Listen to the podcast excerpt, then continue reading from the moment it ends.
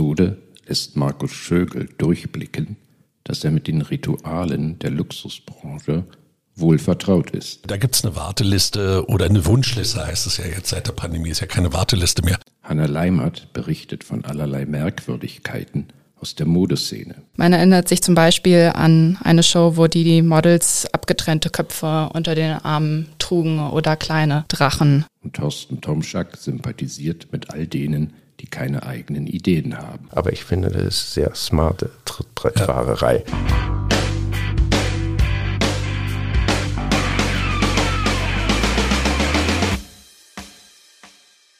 Heutiges Thema kommt aus der Schweiz. Für die geneigten Hörer aus den anderen Regionen des deutschsprachigen Raumes vielleicht vorne ab. Ex Libris, das ist das Unternehmen, um das es geht, ist in der Mikrogruppe über Jahrzehnte ein gewachsener Buchhändler gewesen, der sich sehr stark darauf fokussiert hat, dem Menschen Zugang zu Literatur und Wissen zu geben und auch zur Unterhaltung zu geben. Das steht auch noch in der Tradition des alten Gottlieb Duttweiler, der gesagt hat, wir müssen der Gesellschaft Wissen beibringen und deswegen brauchen wir auch unter dem Dach der Migro einen Zugang, der sich mit Büchern beschäftigt und das ist eben Ex Libris damals als Start gewesen. Relativ intensiv dann auch eingestiegen in den Bereich DVD und CD und war so in den 90er Jahren bis zu Beginn der 2000er, Mitte der 2000er eigentlich ein Kanal, in dem man physisch in den Laden reingehen konnte, sich ein paar Bestsellerbücher angucken konnte, aber auch relativ viele CDs anhören konnte und eben DVDs relativ schnell Vorbeigehen kaufen konnte für einen guten Preis. Ex Libris ist in den letzten Jahren fast vor die Hunde gegangen und ist in dem es fast vor die Hunde gegangen ist, von der Migro aber nicht äh, wirklich ins Grab getragen worden, sondern hat mit einem langen Schnauf es jetzt geschafft, sich ab dem Jahr 2019 wieder Break-Even aufzustellen und ist jetzt seitdem in der positiven Phase des Wachstums und sieht sich als Player im Buchhandel und dies vor allem digital. Kommend von stationär und vollkommen schwenkend auf digital ist so der Channel Shift, den man eigentlich wenigen zutraut. Ich muss an dieser Stelle auch sagen, ich war sehr, sehr skeptisch gegenüber dem Konzept, muss aber jetzt sagen, wenn man sich anguckt, wie das wirtschaftlich auch wuppt und wie das auch im Wettbewerb aufgestellt ist, dann ist das spannend. Ist das das ein super Rezept, wie sich ehemalige Stationäre jetzt noch aufstellen können und voll auf digital schwenken mit einem langen Schnauf? Oder ist es so eine Sonderausnahme, weil die Mikro sich da viel Zeit gegeben hat? Wie seht ihr das? Ich war da ähnlich kritisch, wie du es jetzt auch eben beschrieben hast. Aber ich sehe jetzt schon, dass das Unternehmen sich wirklich gut und klar positioniert hat. Also einmal über diese Preisgeschichte, also dass sie wirklich sich nochmal insbesondere von eurer Füßli differenzieren, aber auch von Amazon. Und dann natürlich über diese ganzen Vorteile, die man sonst jetzt in Deutschland bei Amazon hat. Also, dass ich mein Buch hm, häufig noch am selben Tag bekomme, dass ich keine Lieferkosten habe. Und da hat man wirklich die ganz klare Positionierung. Und das haben sie, finde ich, super gut erfüllt. Haben sich früh getrennt von ihren DVDs und CDs in, in Antwort auf, die, auf das Streaming-Geschäft und haben sich so klar ausgerichtet. Ich sehe das auch sehr, sehr gelungen, ja. Markus, du hast schön beschrieben. Es ist schon eine beeindruckende unternehmerische Leistung, das so zu erkennen, wo der Hase hier wirklich langläuft. Also im Kern ja aufs Buch zu setzen. Anna, du hast es auch gerade schon hervorgehoben und eben nicht auf diese für Streaming anfälligen Produkte. Aber das muss man halt ja erstmal kennen. Ex Libris hat das ja auch sehr schmerzvoll umsetzen müssen. Man musste weit über 100 Filialen dicht machen. Dahinter stehen Mitarbeitende, die andere Jobs braucht. Sie mussten erstmal schrumpfen. Er ist jetzt als Online-Buchhändler wieder voranging. Wir haben in der Schweiz einen zweiten großen Einzelhändler, Orel Füßli, die sehr stationär sind. Im Grunde Grunde die Marke Orel Füßli fühlt sich vor allem stationär auch an. Also wunderschöne Buchhandlungen halt. Und denen geht es ja auch nicht so schlecht. Also die eine Geschichte, genau. die ich einfach faszinierend finde, dass sich das physische, das haptische Buch gegen das E-Book durchgesetzt hat. Das ist für mich die eine Story. Und die andere Geschichte ist natürlich schon die, Ex Libris hat hier natürlich eine Chance genutzt, die nur der Schweizer Markt bietet. Nämlich, dass eben der große Amazon nicht selbst aktiv in der Schweiz ist und sagt, im Grunde zu potenziellen und tatsächlichen Schweizer Kunden und Kundinnen, wenn ihr was von uns wollt, bestellt bei DE in Frankreich oder in Italien. Wir liefern schon rein, aber im engeren Sinne bekommst du ja hier nicht das perfekte Amazon-Produkt. Du musst mit gewaltigen Kosten gegebenenfalls rechnen, Zölle, Mehrwertsteuer, Lieferungen nicht auf den Punkt. Man muss einfach sehen, dass Amazon letztendlich kein Marketing in der Schweiz macht, sondern die nehmen einfach die Geschäfte mit, die sie hier mitnehmen können. Das aber muss man erkennen und das muss man ausnutzen. Wir haben ja aus meiner Sicht in der Schweiz ein anderes Unternehmen, was das auch sehr gut macht, Digitec Galaxus. Ja. Die Lücke ist einfach da und es ist brillant, dass man die dann auch so ausnutzen kann. Ja, was ich spannend finde, ist, dass das ganze E-Book-Thema sich ungefähr bei einem Marktanteil ebenso von fünf bis sechs Prozent eingependelt hat, was ja jetzt nicht gerade irgendwie momentan sich so anfühlt, als wenn das der wirkliche Disruptor wäre. Ja, nichts gependelt, betoniert. Ja, gut. Ja, da pendelt gar nichts, ja, sondern man kann sagen, es gilt für Deutschland genauso. Ja, genau, E-Books liegen bei vier bis acht Prozent, obwohl die Majorität der Menschen sagt, und ich glaube das auch, tatsächlich E-Books liest, aber sehr, sehr selten. Du musst ja kein Kindle kaufen, um E-Book zu bestellen, sondern iPad du hast ein iPhone und da gibt es die App Bücher ja. und dann kannst du Bücher runterladen. Das machen Menschen auch, aber eben in Relation nicht so häufig offensichtlich. Ja, nee, und ich glaube auch, dass du beim Buch immer noch diesen Effekt hast, es hat schon was Haptisches, so ein Buch. Es ist ja was anderes, wenn du da sitzt und das einmal im Buchladen durchblätterst, als wenn du nur irgendwie so Look in Zeit machen kannst. Das ist das eine. Und was man auch immer wieder feststellt, ein Buch ist halt immer noch ein Kulturwert, glaube ich, im deutschsprachigen Raum. Der kann auch noch ein bisschen für sich stehen und ist nicht so, nicht so streaming gefährdet wie andere Dinge. Ich finde es absolut faszinierend. Ja. Vor sozusagen gut zehn Jahren wurde er eindeutig prophezeit ja. Die Zeit des physischen Buches ist vorbei, E-Books werden gewinnen, weil ja die Gewinne, die ein E-Book gegenüber einem physischen Buch bietet, so sensationell sind. Du kannst deine ganze Bibliothek bei dir haben, du kannst überall auf der Welt alles neu bestellen und, und, und. Vorteile ohne Ende. Aber die Verluste scheinen so gewaltig für die meisten Menschen zu sein, dass sie einfach beim physischen Buch bleiben. Diese Haptik, dieses Besitzen. Ich finde das in der Strategie von Exlibris auch noch spannend, dass sie sagen, wir lassen 14 Läden offen. Also wir gehen nicht full offline, sondern wir behalten noch eine physische Komponente, was mich auch wieder zum Klingeln bringt, weil das Galaxus Digitec ja ähnlich ist. Und da schert sich für mich schon so ein Geschäftsmodell raus, dass man sagt, wir haben eine physische Präsenz, wo du dir Sachen angucken kannst, wo du sie abholen kannst, was ja vor zehn Jahren überhaupt nicht im Duktus eines E-Commerce Wrestlers war, dass du irgendwie physisch bist und das gleichzeitig zur Wahrnehmung beiträgt, dass du insgesamt oder auch zum Gesamtserviceangebot viel flexibler rüberkommst und damit auch sehr viel kundenorientierter rüberkommst. Ich glaube zum Beispiel nicht, dass Ore Füßli den großen Schritt gemacht hat, weil deren Werbekampagnen so ausnehmend gut waren, sondern weil die einfach damit einen super Service bieten können, wo es eben eine Riesenlücke gibt, die eben heißt, ich habe physisch und digital gut verknüpft. Ich kann es mir abholen, ich kann es mir in den Laden liefern lassen. In Zürich im Hauptbahnhof ist die Filiale quasi Walking Distance vom Bahnhof. Also wenn du, das sind schon gute Standorte. Und das finde ich eine spannende Komponente, weil dieses reine Amazon Pure Play Denken, was ja Amazon sonst auch nicht spielt. Und by the way, das muss man auch sagen, in den führenden zehn Produktkategorien von Amazon finden sich die Bücher nicht mehr. Das muss man auch dazu sagen. Also wie da der Wettbewerb jetzt steht und Augenhöhe mit Amazon. Der Wettbewerb liegt auf der anderen Seite und das ist Orefüßli mit einer echten Experience, wo da ist ein Starbucks drin, da kannst du Bücher wälzen, die kennen sich aus, die stehen da und können dir sagen, welcher John Grisham der letzte war, der gebunden verkauft oder da ist dieses ganze Buchgefühl noch drin, was ja auch in Amerika teilweise, wenn ich es richtig mich erinnere, in einigen Barnes Noble Filialen auch wieder funktioniert. Das ist ja auch das Umdenken, äh, dass die Exhibis Filialen wirklich genutzt werden, um die Retouren zu machen, um die Bücher abzuholen, ähnlich wie es Thalia in, in Deutschland macht. Also da geht es ja auch primär darum, Packstationen häufig zu haben und nicht unbedingt das, das große Büchererlebnis. Und da grenzt sich Orifüsli, finde ich, total ab. Also definitiv Unterschied. Ja, aber das sind zwei Positionen, die im Wettbewerb um den Kunden, der ein Buch sucht, schon gegeneinander spielen können. Genau, und dann der Preis, der dazu kommt, genau. also wo sich Exlibris unterscheidet und dann aber auch äh, eine SEO-Thematik. Also wenn ich Online-Bücher kaufen will, da kommt Amazon nicht an erster Stelle in der Nein. Schweiz. Also da kommen andere Anbieter. Und das ja. Ja, eindeutig, eindeutig. Ich hätte eine Frage zum Abschluss an euch. E-Book oder physisches Buch, Markus? Zu 90 Prozent physisch und E-Books im Sommer, wenn ich auf Reisen gehe und unsere Reisetasche mit den Büchern zu groß ist. Und Fachbücher vor allen Dingen, E-Book. Wie sieht es bei dir aus, Hanna? Nur gebundene Bücher, ausschließlich.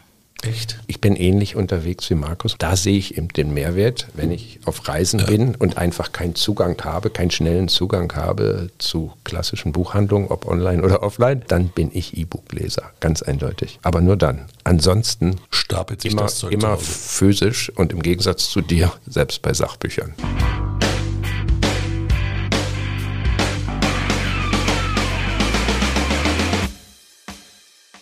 Ich freue mich auf das zweite Thema. Eine Ära für Italiens größte Modemarke Gucci geht zu Ende. Der Kreativdirektor Alessandro Michele, der seit 2015 im Amt ist, verlässt das Unternehmen. Und wenn man jetzt so zurückschaut, was er für die Marke geleistet hat, hat er eigentlich wirklich eine regelrechte Begeisterung ausgelöst. Also er verpasste der Marke ein neues Image und schaffte, manche nennen es einen regelrechten Gucci-Fetisch. Sein Stil geht Richtung maximalistische Ästhetik, sehr viele Bezüge zu Streetwear und dann aber auch recht dominante Logoplatzierungen auf den Kleidungsstücken. Er löste Geschlechterbilder auf, baute eine sehr treue Fangemeinde auf, arbeitete mit vielen Stars zusammen und richtete auch das Marketing komplett neu aus. Also es wurde eine Zusammenarbeit mit vielen Influencern gestartet, es gab viele Kollaborationen, unter anderem mit Adidas, dann eine überarbeitete Kommunikation, viele wirklich sehr, sehr gute Spots, dann eine starke Social-Media-Strategie inklusive Instagram-freundlichen Shows, also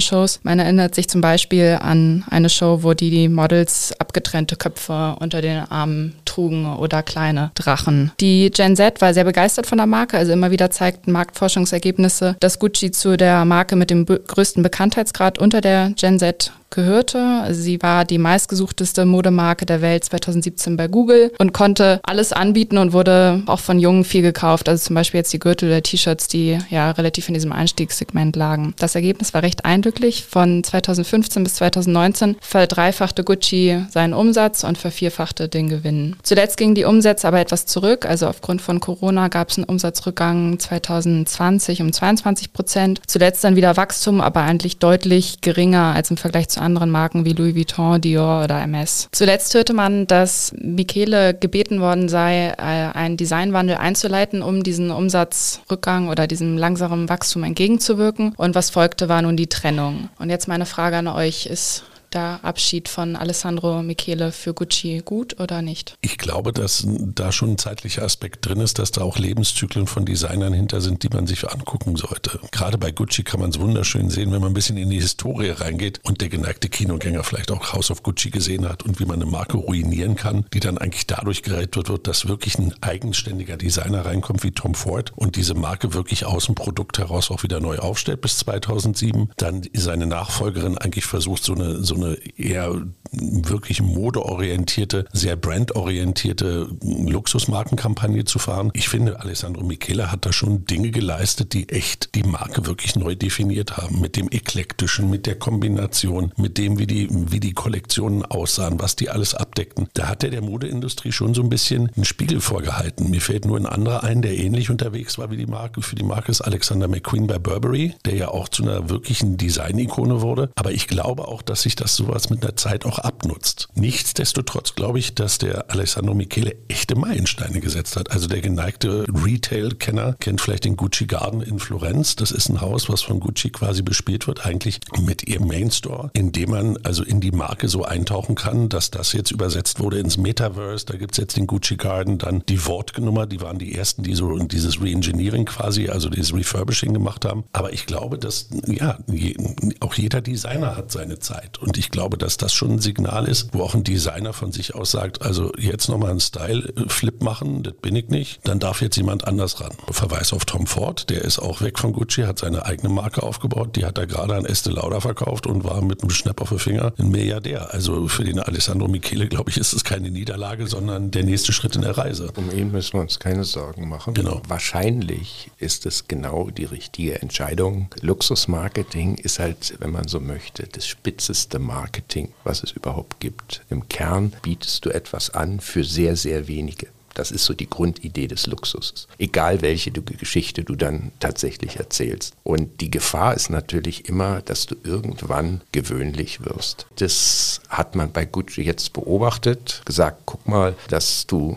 sozusagen weniger gewöhnlich wirst, also dein Stil, der enorm etabliert und enorm erfolgreich ist, äh, dass du den veränderst. Und er hat gesagt, das bin ich nicht, das meine ich. Und wenn ich richtig informiert bin, war ja sein Derniere nochmal groß gefeiert in der einschlägigen Presse und von den einschlägigen Expertinnen und Experten. Also mit einem Big Bang geht er raus, aber er hat halt wieder dieselbe Geschichte erzählt. Und ich glaube, es ist schon richtig zu sagen, irgendwie müssen wir jetzt wieder luxuriöser, sprich eben auch weniger gewöhnlich werden. Die Frage ist natürlich nur, jetzt finden wir jemanden, der, der den Job übernimmt. Ich denke auch, das wird jetzt die ha Hauptherausforderung, da ein neues Kapitel aufzuschlagen und dagegen anzukommen, was er gesetzt hat, weil natürlich vieles gut war. Aber ich finde, hier ist auch so eine Gratwanderung zwischen diesen zeitlosen Luxusmarken, die nicht so viel Wechsel vornehmen, sondern wirklich ja, konstant in den Designs bleiben und dann diese Marken, die ja auch sowohl in den Designs als auch in der Kommunikation relativ zeitgeist modern sind. Und da weiß ich nicht, ob nicht diese Zeit, dieser zeitlose Weg in dem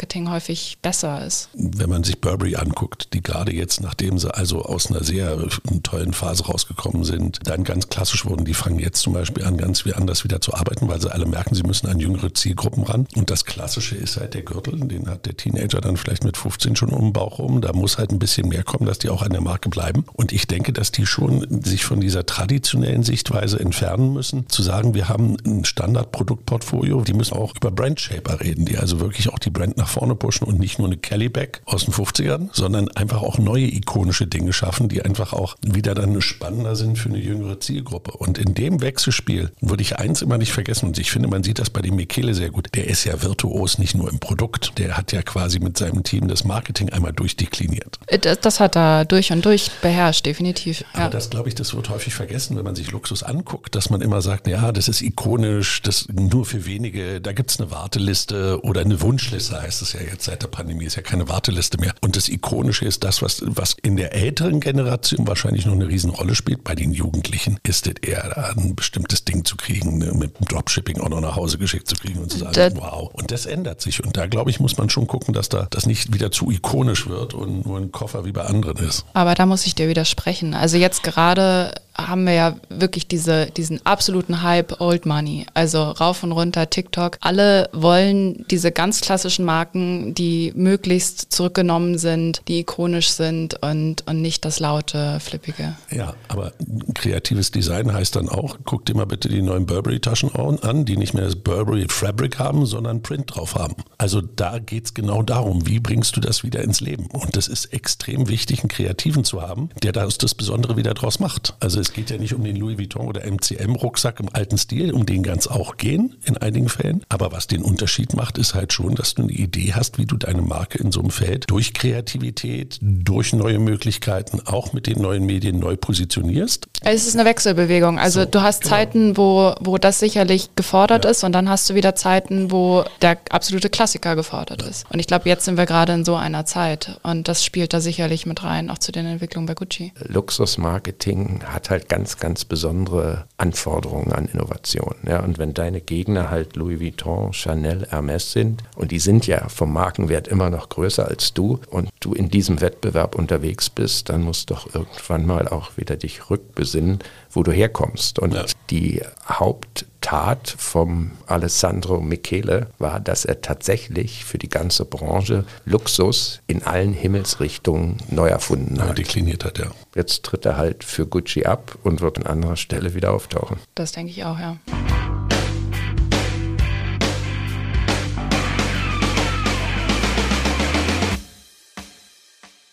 Ich habe die Freude, unser drittes Thema vorstellen zu dürfen. Und natürlich geht es um Sportsponsoring. Wir haben Fußball-Weltmeisterschaft. Sportsponsoring ist eines der wichtigsten Instrumente des Kommunikationsmixes. Wir gehen davon aus, dass Sportsponsoring weltweit in der Größenordnung von 60 Milliarden US-Dollar anzusiedeln ist. Und man hat eine Prognose, dass das in den nächsten drei, vier Jahren auf 90 Milliarden hochgehen soll. Und natürlich ist die Fußball Fußball-Weltmeisterschaft das bedeutendste Großereignis, was dann auch von allen Himmelsrichtungen aus gesponsert wird. Warum ist Sponsoring so entscheidend? Man hat, wie wir sagen, eine wunderbare Kommunikationsplattform, also ein Thema, was im Fall vom Sport im Regelfall Millionen, im Fall vom Fußball Milliarden von Menschen auf dem ganzen Planeten existiert. Und warum sponsere ich Großereignisse im Sport? Weil ich zum einen meine Bekanntheit nach oben fahren will, die aktualisieren will.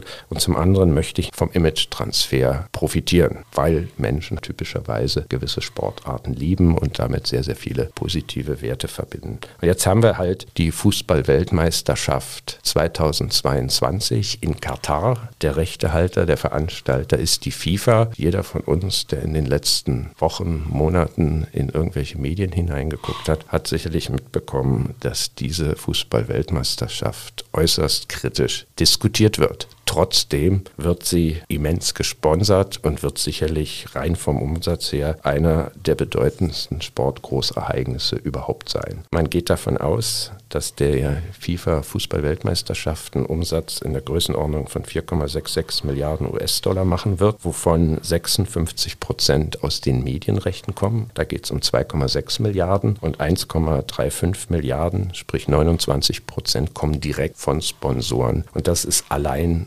85 Prozent der Einnahmen. Die restlichen 15 Prozent verteilen sich dann eben aufs Ticketing, Hospitality und gewisse Lizenzierungen. Also letztendlich auch die Medienrechte müssen refinanziert werden und da sind wir auch im Sponsoringfeld. Und meine Frage an euch ist jetzt, auch vor dem Hintergrund all der Diskussionen, die in den letzten Wochen in den Medien und in vielen privaten Kreisen stattgefunden haben, was wird hier eigentlich gesponsert? Erstens. Und zweitens lohnt sich. Sponsern Unternehmen die FIFA, sponsern Unternehmen das Veranstalterland, mhm. sponsern Unternehmen den Weltcup, sponsern Unternehmen die Sportart Fußball, sponsern sie die Sportart Fußball professionell durchgeführt, sponsern sie einzelne Teams, oder sponsern Sie Stars oder sponsern Sie alles gleichzeitig? Wenn ich mir die Rezeption dieser Sponsoring-Engagements sehr, sehr vieler Unternehmen ansehe, die natürlich auch vollkommen unterschiedlich sind, ja, gibt es hier in der Öffentlichkeit ein sehr, sehr unterschiedliches Feedback. Wie schätzt ihr das so ein? Man muss es räumlich trennen. Also die Diskussion in Deutschland und der Schweiz und anderen europäischen Ländern ist sicherlich eine schärfere als jetzt beispielsweise Brasilien oder USA. Also da,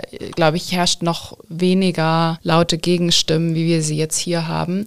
Das ist das eine. Und das andere ist natürlich die, die Unterschiede in den Aktionen. Also entweder ob ich wirklich diesen direkten Bezug zum World Cup, also da sehen wir jetzt auch, dass die Sponsoren sich überhaupt äh, schon mal den Austausch Austragungsort rausnehmen, also breit auf den Fußball gehen, was sicherlich noch funktioniert und, und gehen kann. Und dann haben wir die, die Trittbrettfahrer, die ja wirklich ganz, ganz stark zu sehen sind jetzt hier, wo man das auch Ganze wieder für sich ganz gut drehen kann. Also das Beispiel wäre jetzt äh, der, der Social Media Post von Louis Vuitton, der ja sehr, sehr gut funktioniert hat und ein viraler Hit geworden ist. Also ich denke, man, man kann es oder darf es nicht nur negativ betrachten, man kann es sicherlich auch zum Guten wenden und dann ist es sicherlich jetzt gerade dieser Zeitpunkt, wo der Fußball leidet, wo die FIFA leidet, die WM leidet, wo vieles auch nicht richtig gelaufen ist. Aber was ich sicherlich jetzt auch in den nächsten Jahren, wenn wir jetzt auf die EM in Deutschland schauen, wenn wir auf die nächste WM in, in Amerika schauen, dass da auch wieder eine Entwicklung reingehen kann, wo, wo Sponsoring wichtiger wird und auch wieder besser und einfacher wird. Ja, definitiv. Also mein Eindruck ist, da kann man auch die Weltbrille im Grunde aufsetzen. Niemand hat im Moment ein Interesse daran, die FIFA zu sponsern aus bekannten Gründen. Natürlich wollen alle dabei sein, wenn der Weltsport Fußball die wichtigste Veranstaltung, das wichtigste Ereignis durchführt. Was für die Unternehmen spannend ist jetzt aus einer Sponsoring-Sicht, ist die Grundfrage und macht es für dich als Sponsor überhaupt Sinn, in diesen Event direkt hinein zu investieren? Also nehmen wir zum Beispiel Adidas und Nike die ja bekanntlich viel Nähe zum Fußballsport haben und natürlich beide von diesem Großereignis profitieren. Aber sie machen es anders. Adidas ist Hauptsponsor des ganzen Events, zahlt irgendwas in der Größenordnung von 60 Millionen plus. Und Nike äh, macht es halt vollkommen anders. Nike sponsert 13 Nationalmannschaften, Adidas 7 Nationalmannschaften. Nike dreht einen wunderschönen Werbefilm, Größenordnung drei Minuten lang, mit einer tollen Handlung, also sehr zu empfehlen, sich den anzusehen. Da wird der Fußball neu erfunden. Es geht ins so eine Art Metaverse des Fußballsports, wo der Ronaldinho 2002 gegen Mbappé spielen kann. Dann kommen auch Marta dazu, Manga-Fußballer und, und, und. Das kann man als Trittbrettfahrerei bezeichnen, aber ich finde, das ist sehr smarte Trittbrettfahrerei. Ja. Das ist wahrscheinlich der sinnvollere Weg Das, ich denke auch, das ist der sinnvollere Weg, aber es ist natürlich auch nochmal zu schauen, ist es jetzt Adidas und Nike, also wie wären die Positionen, wenn du sie umdrehen würdest und sicherlich profitiert Adidas schon von einer langfristigen Zusammenarbeit oder dem Engagement im Fußball. Jetzt ist es langsam in eine Richtung gegangen, wo es natürlich kritisch ist mit Katar. Ich würde gerade in dem Thema auch noch eins rausstreichen, was du bei diesem Louis Vuitton-Spot auch schön siehst und auch im Zusammenhang mit Nike. Wenn du das kontrollieren kannst, was deine Botschaft ist, was du natürlich als Trittbrettfahrer besser kannst, als wenn du dich an die FIFA ranhängst, die dir ein Package gibt, was du zwar in der Verhandlung beeinflussen kannst, aber dann einfach darauf hinausläuft, dass du ganz klar vorgegebene, starre Einsatzmöglichkeiten dessen hast, wo deine Marke auftaucht. Du also in das FIFA-Gerüst gepackt wirst, neben Coca-Cola, dann gibt es einen Autosponsor, jeder ist exklusiv. Du hast eigentlich, du hast ein rundum sorglos Paket, wo du sagen kannst, wenn der Event gut läuft, habe ich wenig Aufwand. Aber wenn die Kernmarke dann ein Problem hat, muss ich mich natürlich auch fragen, was tue ich dagegen? Nur glaube ich, was ich bei Louis Vuitton so klasse finde, da ist Kreativität dabei. Also wer kommt auf die Idee, einen Messi und einen Ronaldo an ein Schachbrett zu setzen auf einem Koffer und dann noch eine Partie nachzustellen, an der Großmeister scheiterten und damit sowas Polarisierendes zu schaffen, was eine Marke auch richtig nach vorne bringt. Wenn es einen Pokal geben würde für die beste kreative Sponsoring-Idee, ich wüsste, wo ich den hingebe in dem Moment. Ja, eindeutig, eindeutig. Man nimmt die zwei absoluten so, Superstars des Sports. Antipoden nicht leiden können, Polarisierung.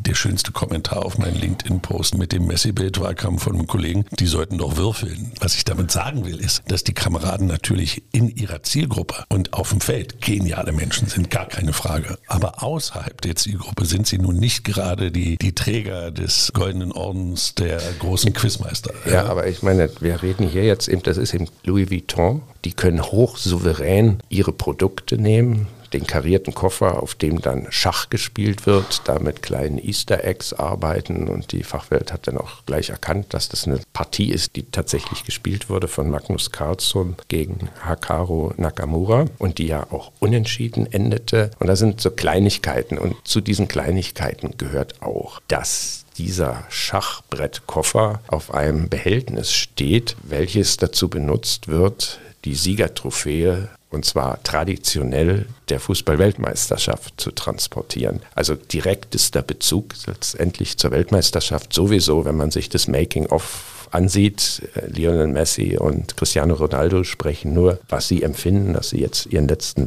ihre letzte Fußball-Weltmeisterschaft spielen können. Also die gehen da ganz souverän an dieses Thema heran. Meine These ist, Sponsoring von solchen Großereignissen ist nur effizient noch für Marken, die wirklich Bekanntheit aufbauen müssen. Und wenn man sich heute umguckt, und da steckt aber noch eine andere Botschaft drin, wer sponsert jetzt gerade diese Fußball-Weltmeisterschaft? Genau, also die Zahlen von den Sponsoren fand ich auch eindrücklich. Also wenn man 2002 nochmal auf die Partner schaut, da waren 13 von 15 aus den USA, Deutschland und Japan. Und jetzt sind es halt bei, bei dieser WM sieben aus China, Katar und Indien. Also das steht dem sehr gegenüber, sehe ich auch, ja.